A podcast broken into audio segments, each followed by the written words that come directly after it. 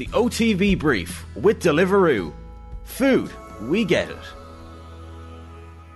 Good morning, folks. We hope you're well. It's Monday, the 21st of November, and this is Cathal Mullaney with the OTB World Cup brief as we bring you all the latest news from the World Cup in Qatar. Well, the tournament got underway yesterday, but it was disappointment for the hosts on the opening day. They lost out in their first match in Group A after a 2 0 defeat to Ecuador.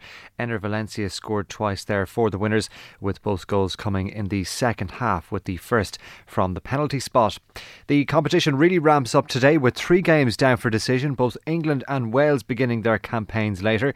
England are in action in today's first game when they take on Iran from 1 o'clock in Group B. And after losing out narrowly in the Euros final to Italy on penalties, plenty of hope, of course, surrounding Gareth Southgate's side this time around.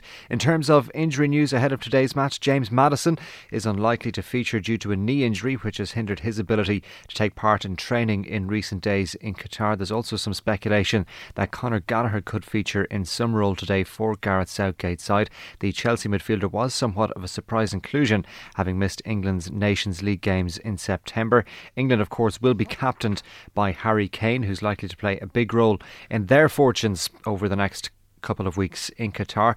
What of their opponents, Iran? Well, they're managed by the former Manchester United assistant manager Carlos Queiroz. It's his second stint in charge. He also, of course, had a spell in charge of Real Madrid at club level and then managed Portugal for two years, notably at international level from 2008 to 2010, including the World Cup in South Africa in 2010. Uh, Tunisia beat Iran in their friendly match which was played last week behind closed doors in a warm up game for both teams.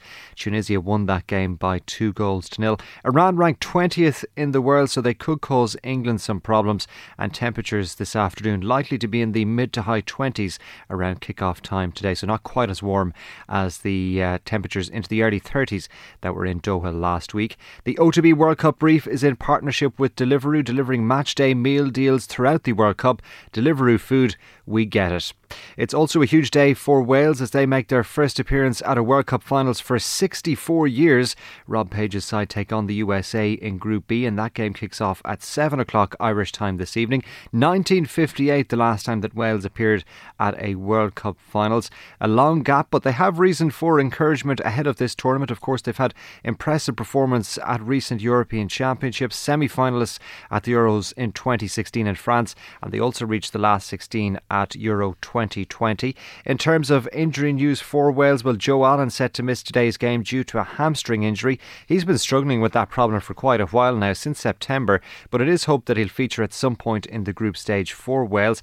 Everyone else fit to play, according to Rob Page, including team captain Gareth Bale, despite his lack of game time with Los Angeles FC this season. The USA, though, themselves will have big ambitions of escaping from Group B and into the knockout stage. Christian Pulisic among the squad members for the USA and their head coach Greg Berhalter says that they can beat anyone at the tournament. So promises to be an interesting game between those two sides uh, this evening and indeed Group B, a very interesting match up between Wales and England, also in prospect in Group B in the coming days. The third and final match of today is the meeting of Senegal and the Netherlands. That takes place between the two matches that we've mentioned already at four o'clock this afternoon in Group A. Senegal, of course, without the services of their talisman Sadio Mane, he misses out with that leg injury he sustained on club duty with Bayern Munich a couple of weeks ago. They too have reason for encouragement heading into the tournament, having won the African Cup of Nations earlier on this year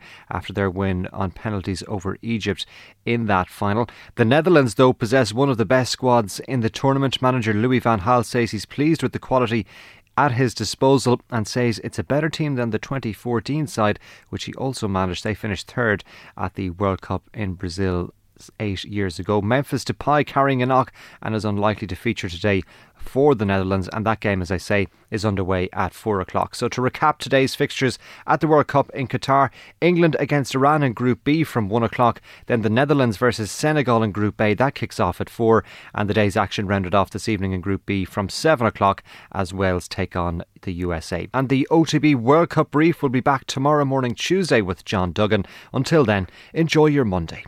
The OTB Brief with Deliveroo. Food, we get it.